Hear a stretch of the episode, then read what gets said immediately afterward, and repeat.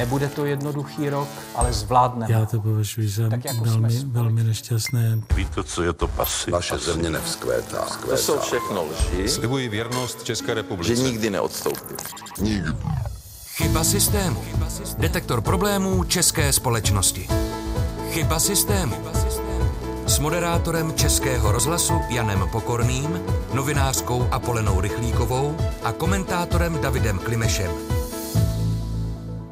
Naším speciálním hostem je filozofka Alice Koubová. Dobrý den, vítám vás tady všechny tři. Dobrý den, díky za pozvání. My jsme se tedy sešli, abychom se zkusili zamyslet, proč stále doháníme Západ. Je otázka, jestli ten titulek není trochu zavádějící, jestli to vlastně pořád platí, Davide Klimeši. Vy to nepamatujete, ale po listopadu 89 jsme si říkali, já nevím, do deseti let doženeme Rakousko, pak do tolika let doženeme zase tam tu zemi. Teď je rok 2023 a stále doháníme Západ? Doháníme. Myslím si, že z části úspěšně, byť myslím, že ta stagnace a mě, že některé věci nejdou tak rychle, tak to všichni nějakým způsobem pocitujeme, ať už to třeba vidíme trochu více zleva nebo zprava, ale ten pocit myslím, že je sdílený. Eh, Nějakým způsobem je asi přirozený, že po 30 letech něčeho tak nějakým způsobem přehodnocujeme, jestli na té cestě se nestaly nějaké chyby. Já spíš mám problém s tou otázkou, protože myslím, že toho 17. listopadu eh, vlastně si málo kdo tímto způsobem kladl. A já samozřejmě k tomu nemůžu moc co říct, protože já jsem byl v první nebo v druhé třídě. Vím, že jsem jednou vyšel z té školy a na chodníku křídou tam bylo napsáno já to snad můžu říct, to slovo Mašková je kráva, což byla eh, naše paní ředitelka. Já jsem si říkal, jak můžou takhle mluvit o soudružce učitelce a tím pro mě revoluce skončila. Takže mm, už skutečně nevidím do hlavy těch, kteří byli na těch eh, demonstracích eh, em, a vlastně usilovali o to, aby skončila vláda té státostrany. Ale když se podíváme do těch dobových průzkumů, já jsem si našel Institut pro výzkum veřejného mínění, tak vlastně tam vidíme nejrůznější změť názorů, ke které se možná ještě dostaneme a společné je to odmítnutí toho, co bylo.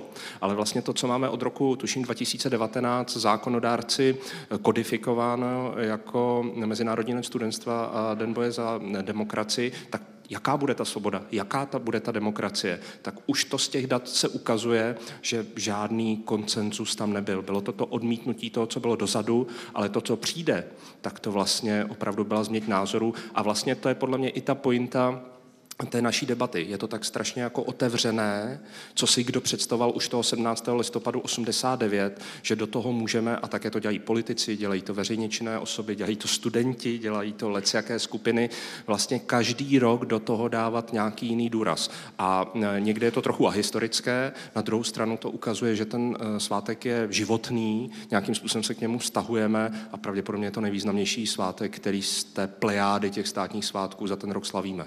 Je zajímavé, že po čtyřech minutách už jste dospěl k pointě téhle debaty. Tak jsem od vás vycvičený. Alice Koubová, co ve vás vyvolává tahle otázka?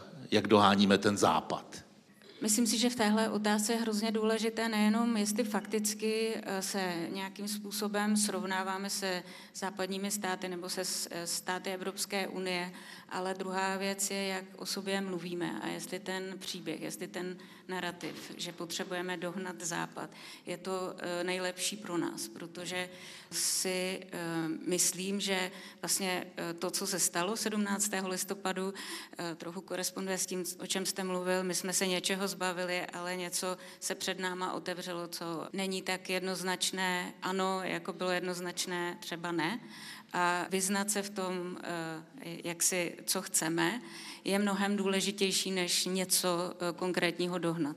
Takže si myslím, že eh, ten, ten náš jaksi narrativ by měl být spíš o tom, co je pro nás eh, z mm, evropských zemí inspirativní, co nás nějakým způsobem eh, podpoří v našem vývoji a jak my můžeme eh, jako aktéři například evropských společenství různého typu fungovat na té evropské úrovni jako, jako skutečně aktivní členové tohohle z toho jaksi bloku, které, který tak jednoduše sjednotíme do toho slova západ, jako kdybychom nebyli jeho součástí. Takže ta participace na tom, že jsme součástí západu a jak je mnohem důležitější než jeho dohnání. Když jsme se tenkrát v roce 89 bavili o tom, nebo spíš v tom 90. roce na začátku, kdy doženeme západ, tak většina lidí měla před očima katalog kvele, západoněmeckého zboží a viděla to spíš přes tu spotřebu, přes ten konzum, než přes ty ideály, jako je svoboda, demokracie, jako jsou lidská práva, jako je nějaká solidarita. A Polena Rychlíková, odpovězte prosím taky na tu otázku, co ve vás vyvolává tenhle titulek o dohánění západu. Tak asi první, co to ve mně vyvolává, tahle otázka, je vůbec eh, potřeba definovat si, co za ten západ považujeme, což určitě není něco, na čem se celospolečensky zhodneme. Pro mě je ten termín extrémně spolitizovaný, protože eh, je v té veřejné debatě používaný eh, způsobem, který vlastně neumožňuje úplně nějaké reálné čtení nebo nějaké konkrétní čtení.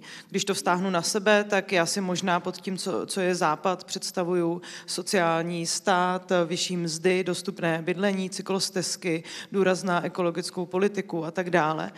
Kdyby tady vedle nás místo Alice seděl Petr Fiala, tak eh, asi ne, nesouhlasí s tím, co já říkám. A to přesto, že dohánění západu bylo hlavním tématem eh, politického uskupení, kterého, který kterému se on postavil do čela. To s tím taky souvisí nějaká existence západních hodnot, která jakoby ale e, nám říkala, že jiné než ty západní hodnoty neexistují. Ty západní hodnoty vlastně stojí na, e, na tom, že nemají ten protipol, nebo respektive ten protipol je automaticky negativní, byly by to teda nějaké východní hodnoty a v tom celém se plácá asi nějaký středoevropský prostor, jeho jsme součástí my, který jakoby ztrátil právo na nějaký vlastní historický výklad dějin, nebo uh, si ho ani jako nikdy neosvojil uh, a na nějaké sebeurčení po, po tom roce 89.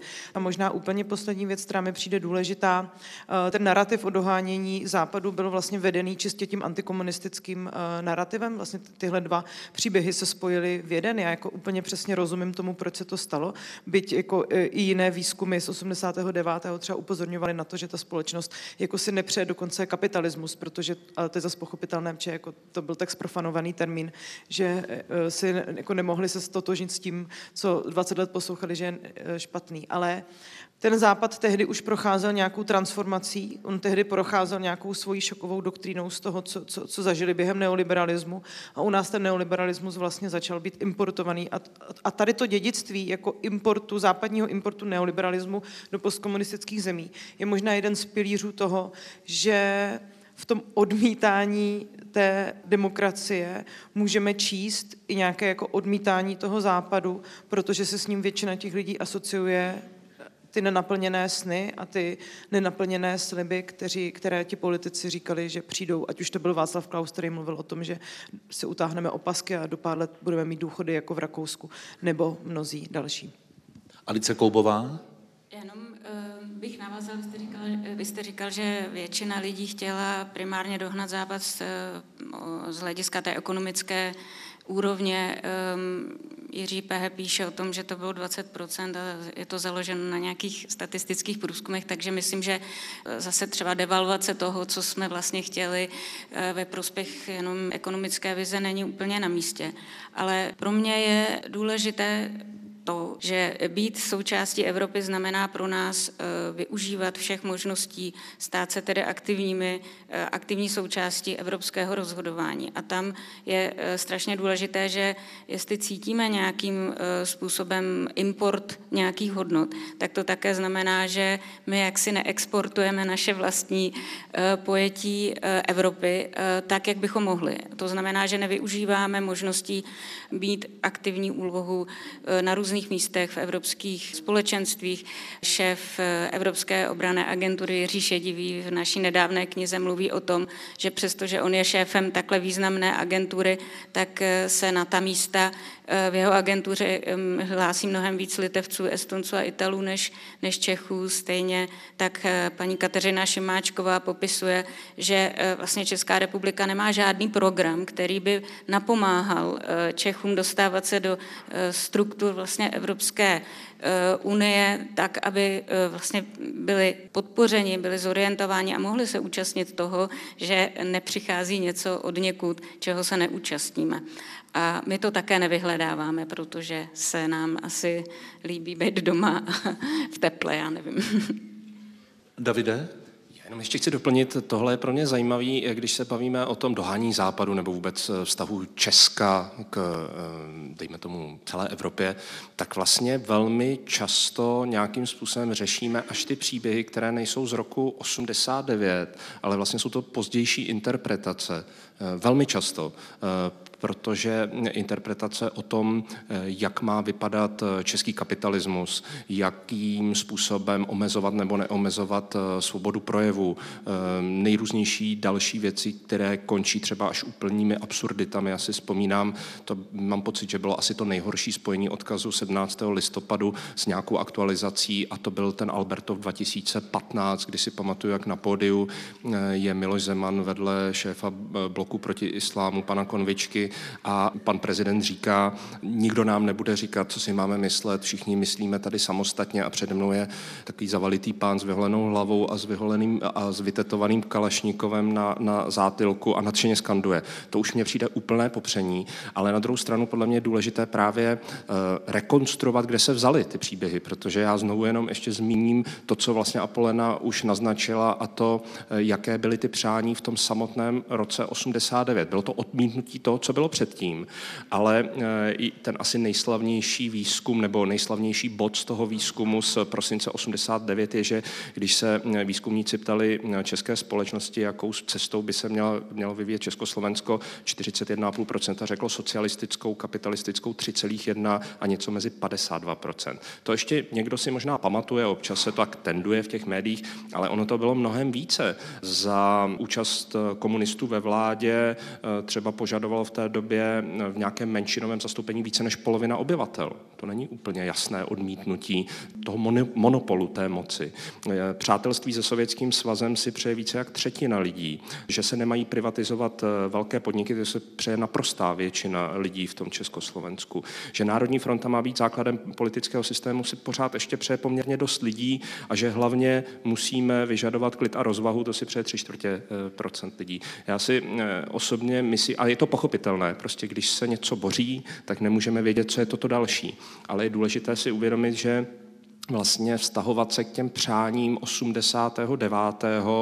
je opravdu jenom vztahování se k tomu, že odmítáme bezdůvodné brutální násilí, ať už z roku 39 nebo 89, ale jaká bude ta demokracie to příští, tak to tam vůbec není. A paradoxně, kdybychom se drželo to, drželi toho, co lidé chtěli v tom listopadu a prosinci 89, tak ten eh, český kapitalismus je výrazně socialističtější, když teda udělám tenhle crossover, protože prostě lidé si ještě nedokáží představit ten svět, který teprve přichází. A to je důležité zmiňovat, že ty příběhy, které na to navěšujeme, kterými to aktualizujeme, tak velmi často jsou utvářeny až v roce, dokonce ani ne v roce 90, spíš opravdu 91, 92, 93, kdy začíná ta ostrá fáze vlastně té transformace českého hospodářství a české společnosti. Možná ještě jenom poslední bod.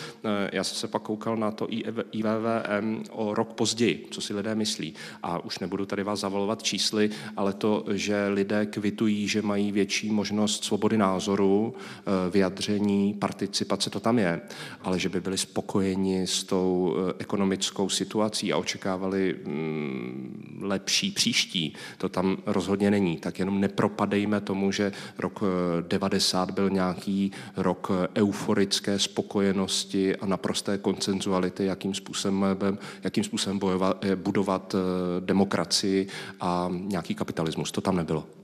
Tak každopádně to byl rok tak rychlých a dynamických změn, že možná nebylo ani čas přemýšlet o tom, jestli to prožíváme euforicky nebo neeuforicky. Tam událost střídala událost. To ano, ale ta závěrečná otázka z toho výzkumu prosinec 90 je, bude podle vašeho názoru rok 91 celkově lepší nebo horší než rok 90? Horší říká 77% lidí. To opravdu nevypadá, že by byla nějaká velká euforie v té společnosti, co se zrovna děje. Zároveň prostě ta schoda na tom, že to, co bylo, už nechceme a chceme říkat na plná ústa, co si myslíme, to tam zjevně zůstává. Na druhou stranu tohle je zřejmě úděl všech zlomových okamžiků, všech revolucí, že se odmítne a pak se buduje. Přesně tak. Já s tím souhlasím, ale mně přijde, že ten 17. listopad a i ten fetiš toho dohánění západu, který eh, se potom jako spíš politicky, než, než podle mě občansky vytvořil, eh, ona to z, mý, z mýho pohledu vlastně byla spíš svého druhu taková jako ma- manipulace. ale to, nej, to nejsložitější na něm je, že generace lidí, kteří ten rok 89 prožili, podle mě se trvává v něčem, co se dá nazvat eh, věrnosti udál, věrnost události. A je proto těžké vlastně o, o vůbec o tom období kolem toho 17. listopadu se nějakým eh, způsobem věcněji bavit, protože zcela pochopitelně ta emocionální paměť ještě s tím v rostoucím časovým odstupem vlastně zahlcuje to prostředí uh, nějakými jako svými emocionálními narrativy. To znamená, že přesně způsob třeba, který tady demonstruje David nebo i Alice, je v té debatě jako absentující, protože ona je do jisté míry úplně pochopitelně obsazena jako symbolickým významem toho dne a toho roku, který vlastně nás jako nastartoval do nějaké nové budoucnosti. Ale když se ptáme, jako, že děkujeme, že můžeme, když říkáme, že děkujeme můžeme, tak se třeba neptáme, eh, kdo děkovat může. A to už vlastně nás jako vrhá do celého jako systému pochybností, eh, které mi na tom vlastně připadají zajímavé, stejně jako na, na, na té premise dohánění západu. No. Jinými slovy, měl by takovou debatu moderovat někdo 25 letý, jo, a ne 63 letý. To, eh, to si nemyslím, kdo by měl takovou debatu moderovat. Mně vlastně přijde zajímavý vůbec bavit se o tom, co je odkaz toho listopadu. Když tady David jako zmiňoval nějaký číslo, tak já jenom řeknu takovou krátkou věc, která mě vždycky u toho napadne. Součástí těch studentských prohlášení pro mě velmi zajímavé, když jsem tu dobu zkoumala, jsem byla taková obsesivní, jsem se narodila v roce 89, to je věc, kterou řeknu v každém díle tohohle podcastu. Kdo to posloucháte, už to víte, omlouvám se všem. A, ale Já už jsem si zvykl. To už, už, vy jste si to zapamatoval. Tak pro mě bylo hodně zajímavý, protože se vlastně o nás mluvilo jako o té Havlově generaci, o té generaci, která vlastně první vstoupí do toho veřejného prostoru nezatížená tím komunistickým dědictvím. Tak je to nějaký nános, který si myslím řada z, těch, z té, lidí z té mé generace sebou nese. A mně přišlo zajímavé objevovat ty požadavky toho listopadu a když jsem si je srovnala s tím, co se třeba jako požaduje dnes, nebo co jsou takové jako um, věci, které se diskutují v té společnosti, třeba v prohlášení já nevím, z 19. z 20. listopadu, kde, kde to studentstvo vlastně mluví o tom, že lidé pracují za nedůstojné mzdy, že bytová otázka je nedostačující, že způsob, jakým pečujeme o staré lidi, je jako hanebný, že města jsou uh, špinavá, životní ovzduší prostě ničí naše veřejné zdraví. Tak mě vlastně totálně šokovalo, že když si člověk přečte tyhle požadavky a vystoupil by s nimi dnes veřejně i tím jazykem, kterým oni jsou psány, tak by pravděpodobně dostal docela bídu, protože, protože by to znělo jako nějaká jako nostalgie po předchozím režimu a to je, to je vlastně zajímavý. No. Tady si řekněme, že v době, kdy byly formulovány ty první požadavky, tak nebyly sociální sítě na druhou stranu, takže ta bída neměla kudy přijít. Alice chtěla doplnit? Já mám tendenci tu debatu vrátit vlastně do současnosti, protože mám pocit, že pořád ještě máme um, možnost eh, znovu jakoby diferencovat to takzvané slovo západ a, a říct si, jsou tady nějaké eh, aspekty, které jsou natolik pro nás zajímavé, abychom jim dostali lépe, než jim dostáváme ve kterých má smysl, jak si eh, dohnat eh, země na západ od nás. A když se podíváme na index vnímání korupce, tak jsme na úrovni Fidži a, Kataru a možná, že se nemusíme bavit o tom, jestli máme jít nalevo nebo napravo, ale možná, že téma práce s korupcí by nám pomohla, ať je naše politika jakákoliv. Stejně tak, když se podíváte na Gender Equality Index, tak míra uplatnění žen v jejich účasti na moci, skutečně jaksi eh, skutečné moci v této eh, zemi naprosto tragický. Eh, stejně tak, že se dosud nepodařilo ratifikovat umlavu Rady Evropy o prevenci potírání násilí na ženách a domácího násilí.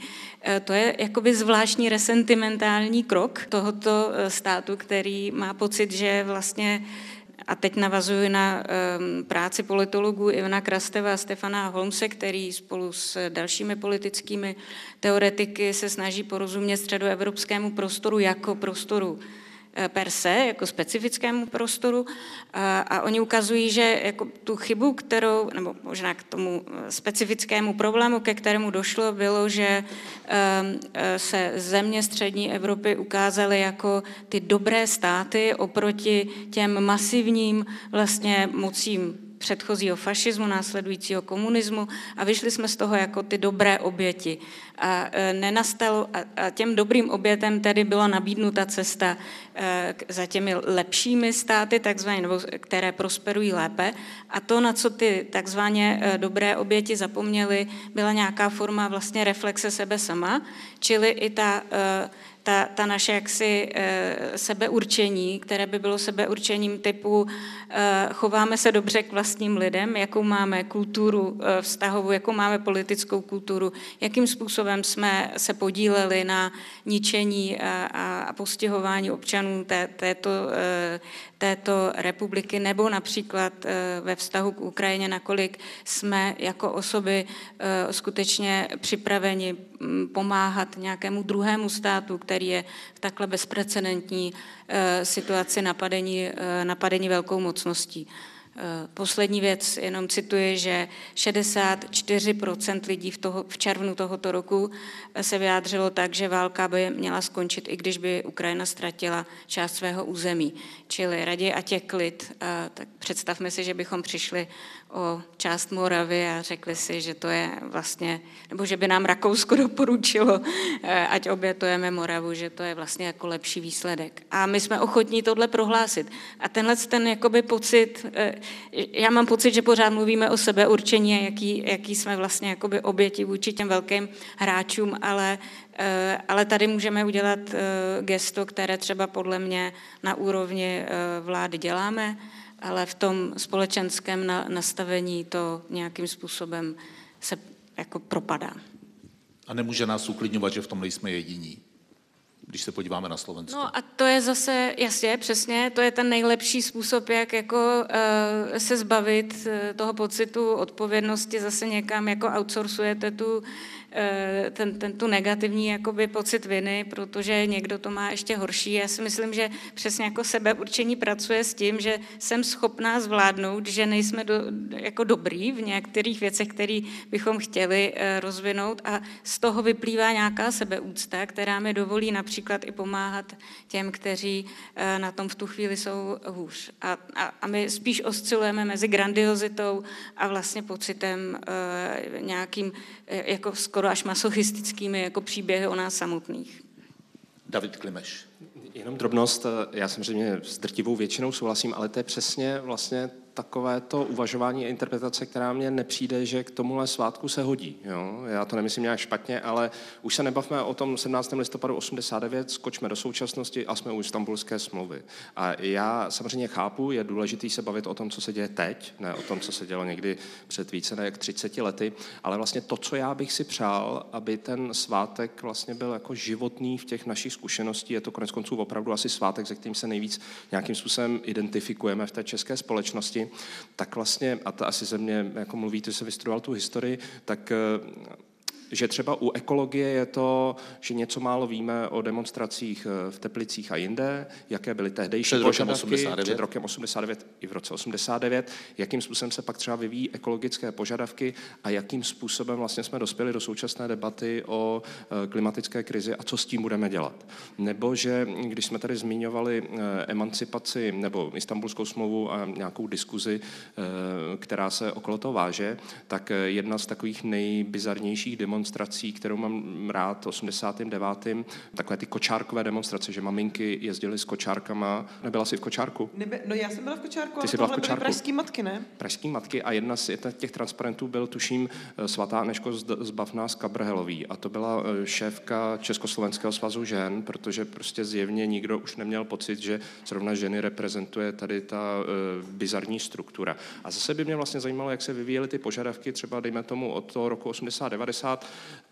až třeba po současnou debatu o istambulské smlouvě. Ale přestože chápu a souhlasím, bavme se o dnešku, tak aby ten svátek vlastně v nás nějakým způsobem žil, tak bych byl rád, aby ty jednotlivý témata, a Polena o tom mluvila, že jako vlastně tam opravdu byla změť těch požadavků a některé, když se bez kontextu řeknou nyní, tak člověk vás div neobviní, že chcete návrat před rok 89 ohledně nějakých sociálních jistot a dalších věcí, tak vlastně ty příběhy bychom měli mnohem líp zkoumat, jakým způsobem se vyvíjeli, jak jsme o nich přemýšleli, třeba i generace našich, našich otců, matek, jak k tomu dospěli a co chceme teď my. A tohle mě trošinku vlastně v tom chybí, protože vlastně nechce se mi moc dělat to, co občas děláme tomuto svátku, že najednou máme nějakou politickou agendu a zaštítíme se tím, no tak přeci to je odkaz 17. listopadu. Já to třeba v tom často nevidím, nebo to potřebuji vysvětlit v kontextu.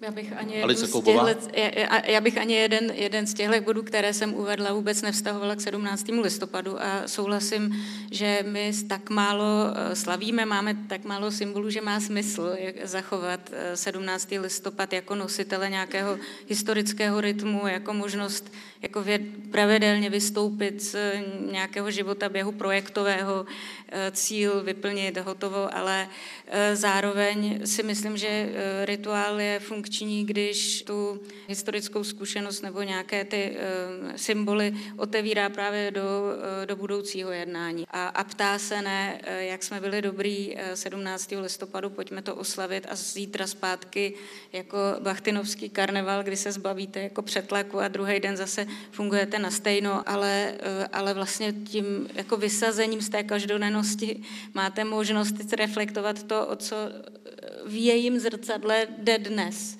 Takže možná v tomhle smyslu jsem chtěla navázat na dnešek. Možná i vy dva jste takovým krystalickým příkladem syntézy téhož, o čem mluvíte, že je to částečná ritualizace toho svátku a je to i to politikum, které marná sláva, ať chceme nebo nechceme, protože kdo chodí dneska na národní třídu.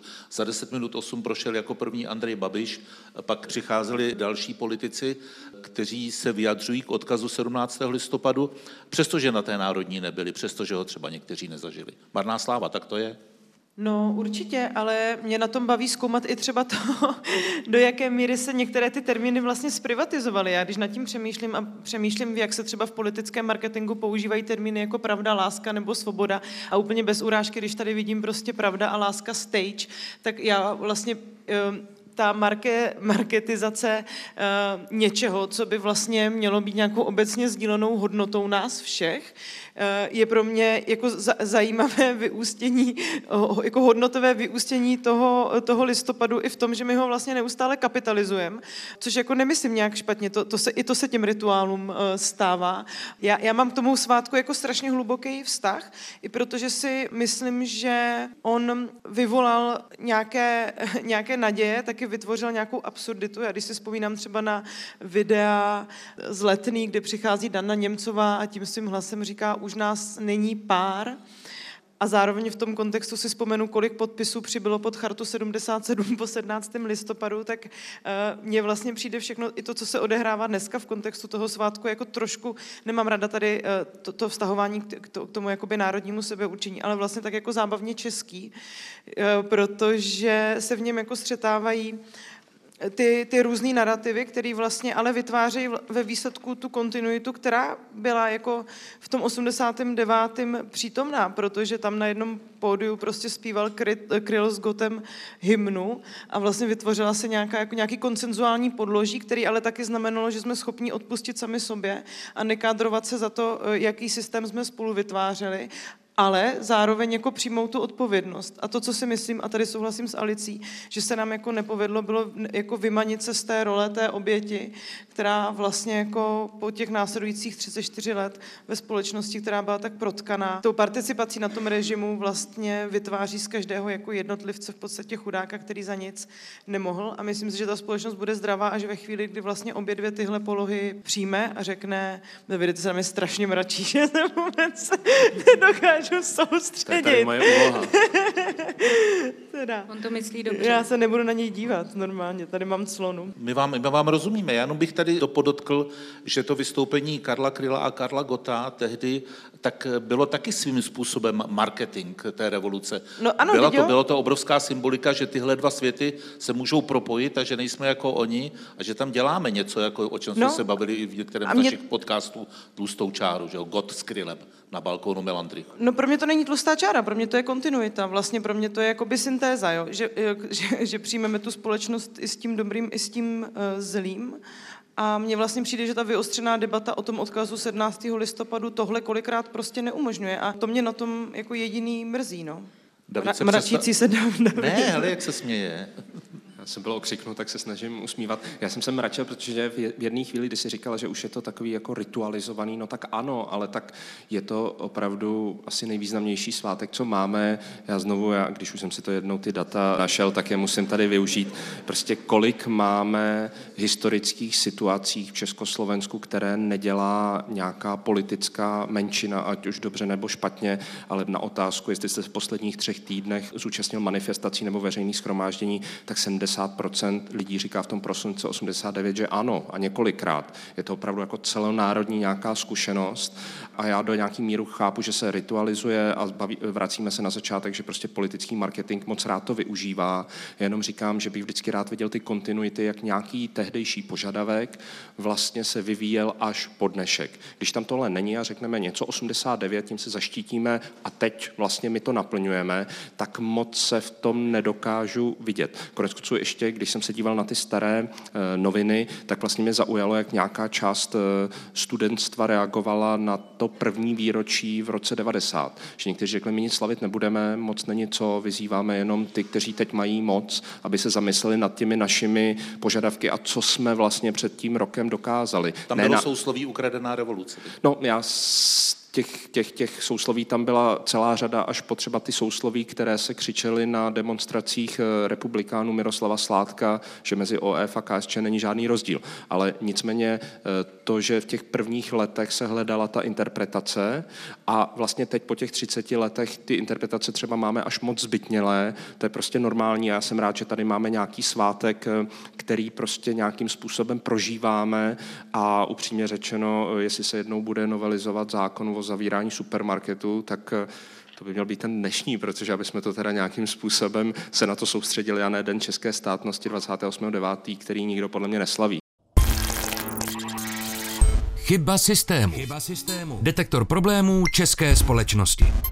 Když jste mluvili o tom, že ten svátek v sobě nese nějakou připravenost české společnosti zvládat růz, rozdíly eh, v nějakém typu koexistence, tedy eh, God s Krylem zpívají stejnou píseň, tak si myslím, že je to vlastně taková dvousečná věc, eh, která na jednu stranu může znamenat, že eh, jsme tedy připraveni snášet eh, jinakost v české společnosti a eh, mohli bychom na tomhle eh, stavět a velmi by se nám to vyplatilo, protože současné polarizované debaty na různá témata by jim velmi prospělo, kdybychom byli ochotní třeba chvíli poslouchat eh, druhou, eh, druhou stranu.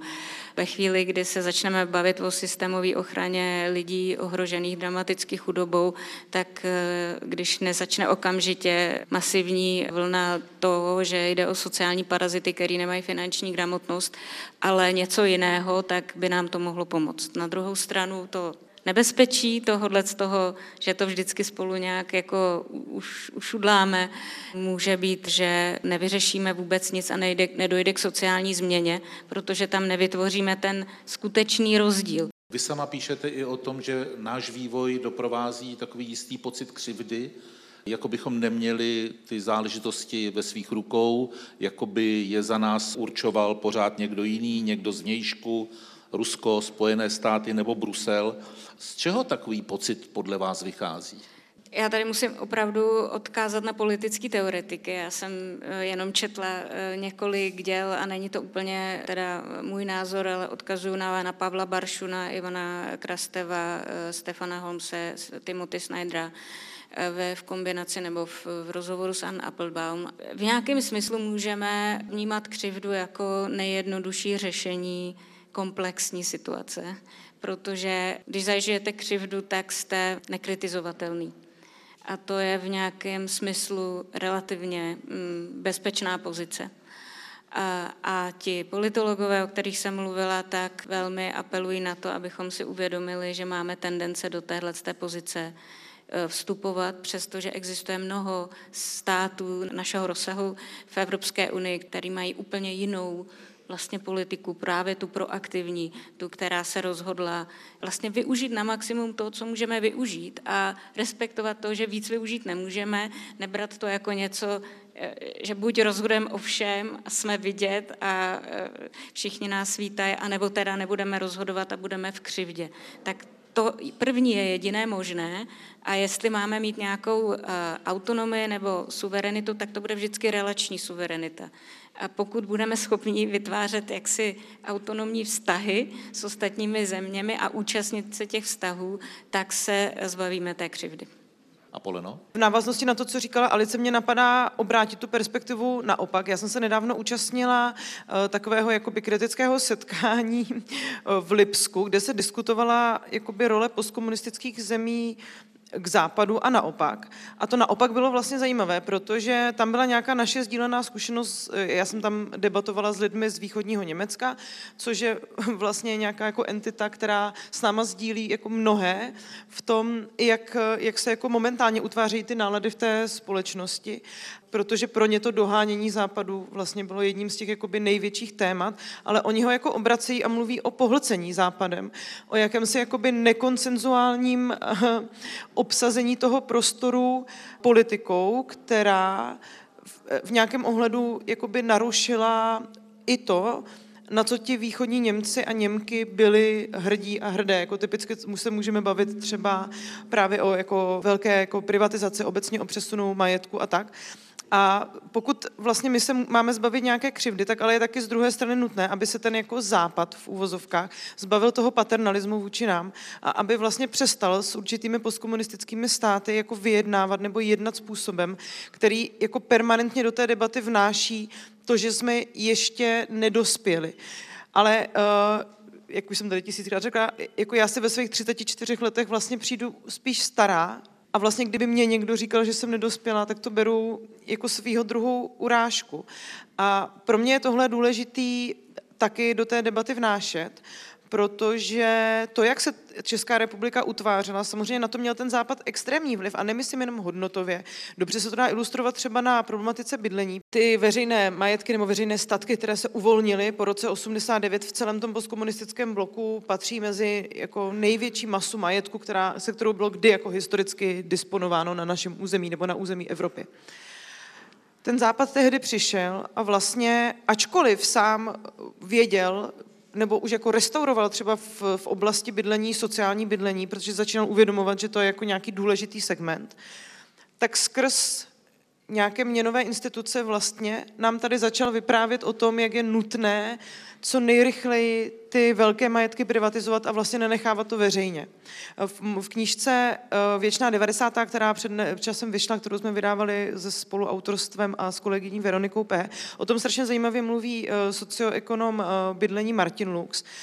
A mně na tom příkladu přijde důležité říct, že eh, my se nebavíme jenom o těch hodnotách, ale bavíme se o nějaké praktické politice a že i ten Západ vlastně do nějaké míry využil té situace proto, aby nás jako vtáhnul na ty kapitálové trhy. To není nic, jako co bych hodnotila, jo? je to prostě jakoby, předkládám to tady jako fakt, ale to jako s plným vědomím toho, že ta transformace může dopadnout úplně jakkoliv a to s plným vědomím toho, že on sám si jako chce ponechat ty výhody toho sociálního státu, kterým už v té době jakoby disponoval, byť jako po tom neoliberálním otřesu. Jo. A to, je, a to je taky jako něco, co v té eh, debatě jako nezaznívá, je ta role toho západu vůči nám, která vlastně do nějaké míry ale jako přetrvává. A David už se nadechuje a už něco chce zase říct a dneska se mnou nesouhlasit. Jo, jo. Pojď. Já taky teda nesouhlasím. Jsme spolu zase. To hrajete na obě strany, ale dobré. Alice. Tak já jo. Já Mm, vy. Já jsem chtěla říct jenom tenhle vtip, ale uh, no...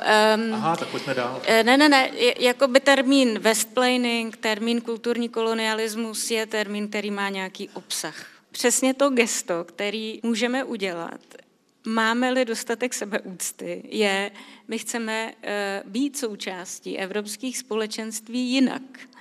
A přesně tenhle, tohleto gesto ale vyžaduje, že máme jakoby vyřešený pocit, takový jako někde jako vyloučený pocit vlastně méněcenosti, protože jsme se nějakým způsobem vyrovnali sami se sebou a můžeme eh, tedy eh, fungovat eh, v těch vztazích jinak, než OK, tak nemáme se jak bránit, budeme muset přijmout všechno, co, co tady nějakým způsobem alá dravec uplatňujete, anebo tedy půjdeme ven z Evropy. A to, to mně přijde jako přesně to místo, kde místo kulturní nebo identitární politiky nastavíme teda eh, kritickou debatu, kde budeme stát přesně eh, s nějakým jasným eh, stanoviskem, který prostě prosadíme.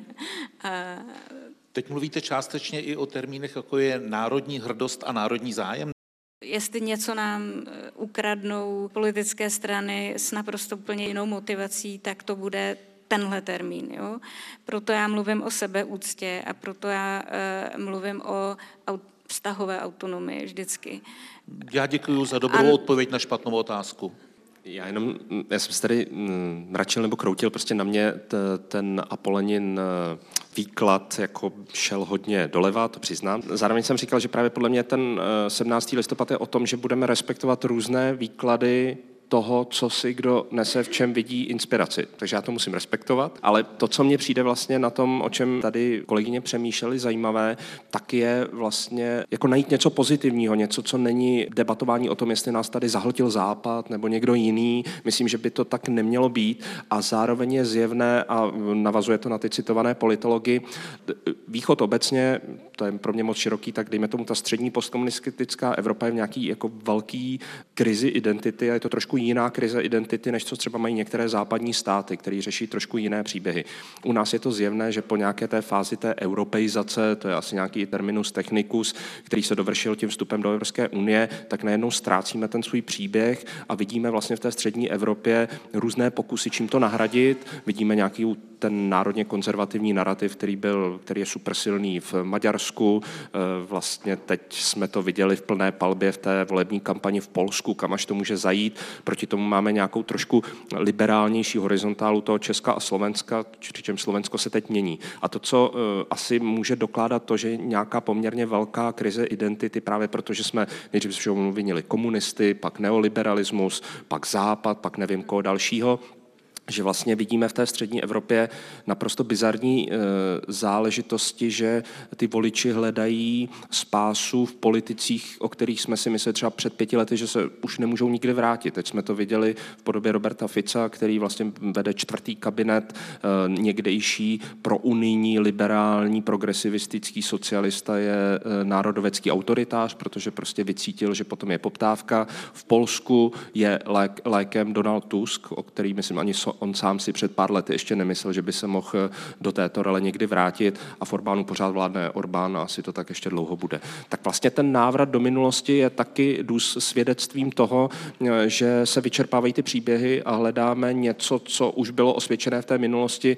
ale nevím, jestli s tím Poláci, Slováci, Maďaři budou dlouho spokojeni. A v tomto kontextu, abych z toho eh, dostal aspoň něco pozitivního, tak přestože my asi tady v Česku silně pocitujeme nějaké přešlapování selhání, nějakou stagnaci, právě nedostatek nějakých společných příběhů, což je vlastně ten základ toho odkazu 17. Eh, padouch nebo hrdina, sejdeme se prostě na těch demonstracích a máme nějakou zájemnost, tak pořád vlastně ještě v tom porovnání s tou střední Evropou, včetně i toho zmíněného někdejšího východního Německa, kde eh, vlastně nikdo neví, jestli v těch východních státech vyhraje eh, AFD, levice nebo něco jiného, tak vlastně ten český náš příběh, že se tady o tom bavíme, máme relativně umírněnou eh, vládu, která nás neatakuje mm, nebo atakuje nějakými marketingovými příběhy, ale ve srovnání s Polskem, Slovenskem, Maďarskem eh, a i některými stranami z někdejšího východního Německa jak to podle mě není tak, eh, tak děsivý, tak vlastně buďme za to rádi, že máme ještě pár let na to si ten příběh najít, protože já si nejsem jistý, jestli ostatní státy okolo nás v té střední Evropě takový prostor mají anebo v blízké budoucnosti budou mít. A teď se zase na mě mračí ano, úplně každý. Já. Uh, protože ty máš samozřejmě do nějaké míry pravdu, ale žádný, uh, žádná z těch vlád, jako uh, z těch zemí, které jsi zmiňoval, neunesla slovo Západ, aniž by odmítla mluvit o tom, co, to, co reálně znamená politicky ho naplňovat. A prostě uh, já bych byla strašně ráda, kdyby teda vláda Petra Fialy řekla, jaký západ ona si představuje. Je to západ Margaret Thatcherový z 80. let? Je to západ Ronalda Reagana? Ano, ať to klidně řeknou, pravděpodobně ano. Ale ať nešermují v roce 2021 tímhle termínem, který prostě, když jim potom začneš metávat do tváře podobným způsobem, jako tady dělá správně Alice, v debatě o genderu, o schválení stejno, stejnopohlavních sňatků, o, o vůbec nějakém jako sociálním smíru, o rovnosti, o ochraně prostě lidí, kteří padají na sociální dno, tak ona jako odmítá a odmítá vlastně přijmout zodpovědnost za svůj vlastní marketingový tah, protože ona si privatizuje ten západ způsobem, který z něho jako vylučuje jiné formy toho čtení. A to mně přijde šílený, protože potom v tu chvíli uh, samozřejmě ta základní jako antipolitika bude antizápadní politika, protože jako ve chvíli, kdy ty západ stotožníš jako s osmdesátkovou politikou Margaret Thatcher, tak jako nezbývá těm op- op- oponentům jako nic jiného, než si ten jako, než vlastně hlásat ten východní narrativ, protože jako te, ten západ vlastně najednou je jako prázdný signifikant. On nemá v té společnosti jako žádnou reálnou strukturu. Eh, zbývá jim, zbývá jim ta možnost, eh, kterou se teda... Ale ne, vůbec to není, právě, že to není konsenzus. To je strašně důležitý, že, že vlastně mezi těma dvěma extrémama jakoby není českou cestou držet nějaký konsenzus, ale ono je to vlastně opravdu jako hodně velká, hlubiná restrukturalizace vlastně naší e, politické kultury a naší institucionální kultury. Já to klidně jako stáhnu na nižší level, jak se jedná v institucích, s, jakým způsobem fungují naše instituce, je přesně to téma.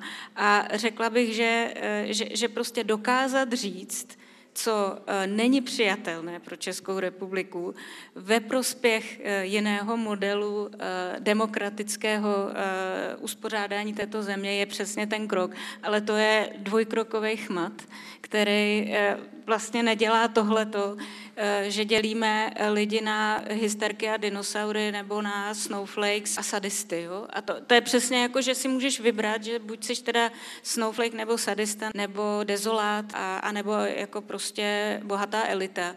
A, a ten, ta pravda není ten prostředek. Ta pravda je, že tyhle ty duality je potřeba opravdu jako takhle proměnit ve prospěch kritické diskuze uvnitř mezi Gotem a Krylem možná. Já jenom úplně nesouhlasím s tím, nebo nesouhlasím, vidím to trošinku jinak, že proto, aby konečně byl nějaký relevantní střed, a ten střed musí v každé demokracii být, tak jenom abychom úplně ten konsenzus nestratili. Respektive možná to není konsenzus, ale je to schopnost nějaké dohody, jakým způsobem ten politický nebo společenský nebo názorový souboj bude, eh, bude probíhat a že asi někdo trošku někoho přetlačí a všichni se s tím eh, smíří já nevím, tohle třeba já vidím v tom svém subjektivním vidění jako ten odkaz 17. listopadu. Ano, teď zpětně viděno, eh, že že Kryl a Goce postavili na stejnou stage je jako až bizarní, ale tehdejší nároky eh, nebo tehdejší důraz na to eh, nesmíme ztratit tu většinovou podporu, ať to stojí, co to stojí, a pak si dohodneme ty naše vzájemné spory, tak to je vlastně odkaz, který pro mě je docela živoucí a není vůbec špatný, protože když ten koncensus, ten, ten middle ground ztratíme, no tak prostě jsme na tom jako ty další středoevropské společnosti a já si nejsem jistý, jestli jsou na tom dobře potom ztrátu těch příběhů, kdy už jsme ze všeho špatný obvinili komunismus, neoliberalismus, západ a co nám teď zbývá a neschodneme se na ničem. A jako vždycky minutu a půl před koncem debaty začíná moderovat. Tak Apoleno. Za mě poslední věc, co jsem chtěla říct, a neřekla jsem to předtím, já, já, já si myslím, že ten západ je vlastně v úplně stejné krizi jako my. Mně vlastně tahle současná doba začíná připadat zajímavá v tom, že ty krize vypadají velmi podobně navzdory tomu, co se odehrálo historicky v těch uplynulých 34 letech. A to je taky něco, eh, co nás bude výrazně ovlivňovat. Alice, Alice, vy, vy. Tak taky jednu větu jako Opolena a už půjdeme. Eh, Já s Apollonem naprosto souhlasím a Děkuju. chtě, zároveň bych chtěla eh, říct, že ten kompromis je naprosto nezbytný, ale ne kompromis mezi dvěma extrémníma pozicema tak, že si každý urve kus v nějakém rozhodovacím procesu, ale například, když pochopíme, že ve chvíli, kdy lidi nemusí řešit existenciální otázky, tak mají prostor na to být solidární. Tak to je vlastně to, eh, že přijmete nějakou so- sociální bezpečí, ekonomické bezpečí, vztahové bezpečí proto, abychom mohli zvládat nebezpečí. A to je něco jiného než kombinatorika dvou politických postojů. Děkuji. To byl podcast Chyba systému. Detektor problémů české společnosti. Všechny díly najdete na webu Českého rozhlasu Plus, v aplikaci Můj rozhlas i v dalších podcastových aplikacích.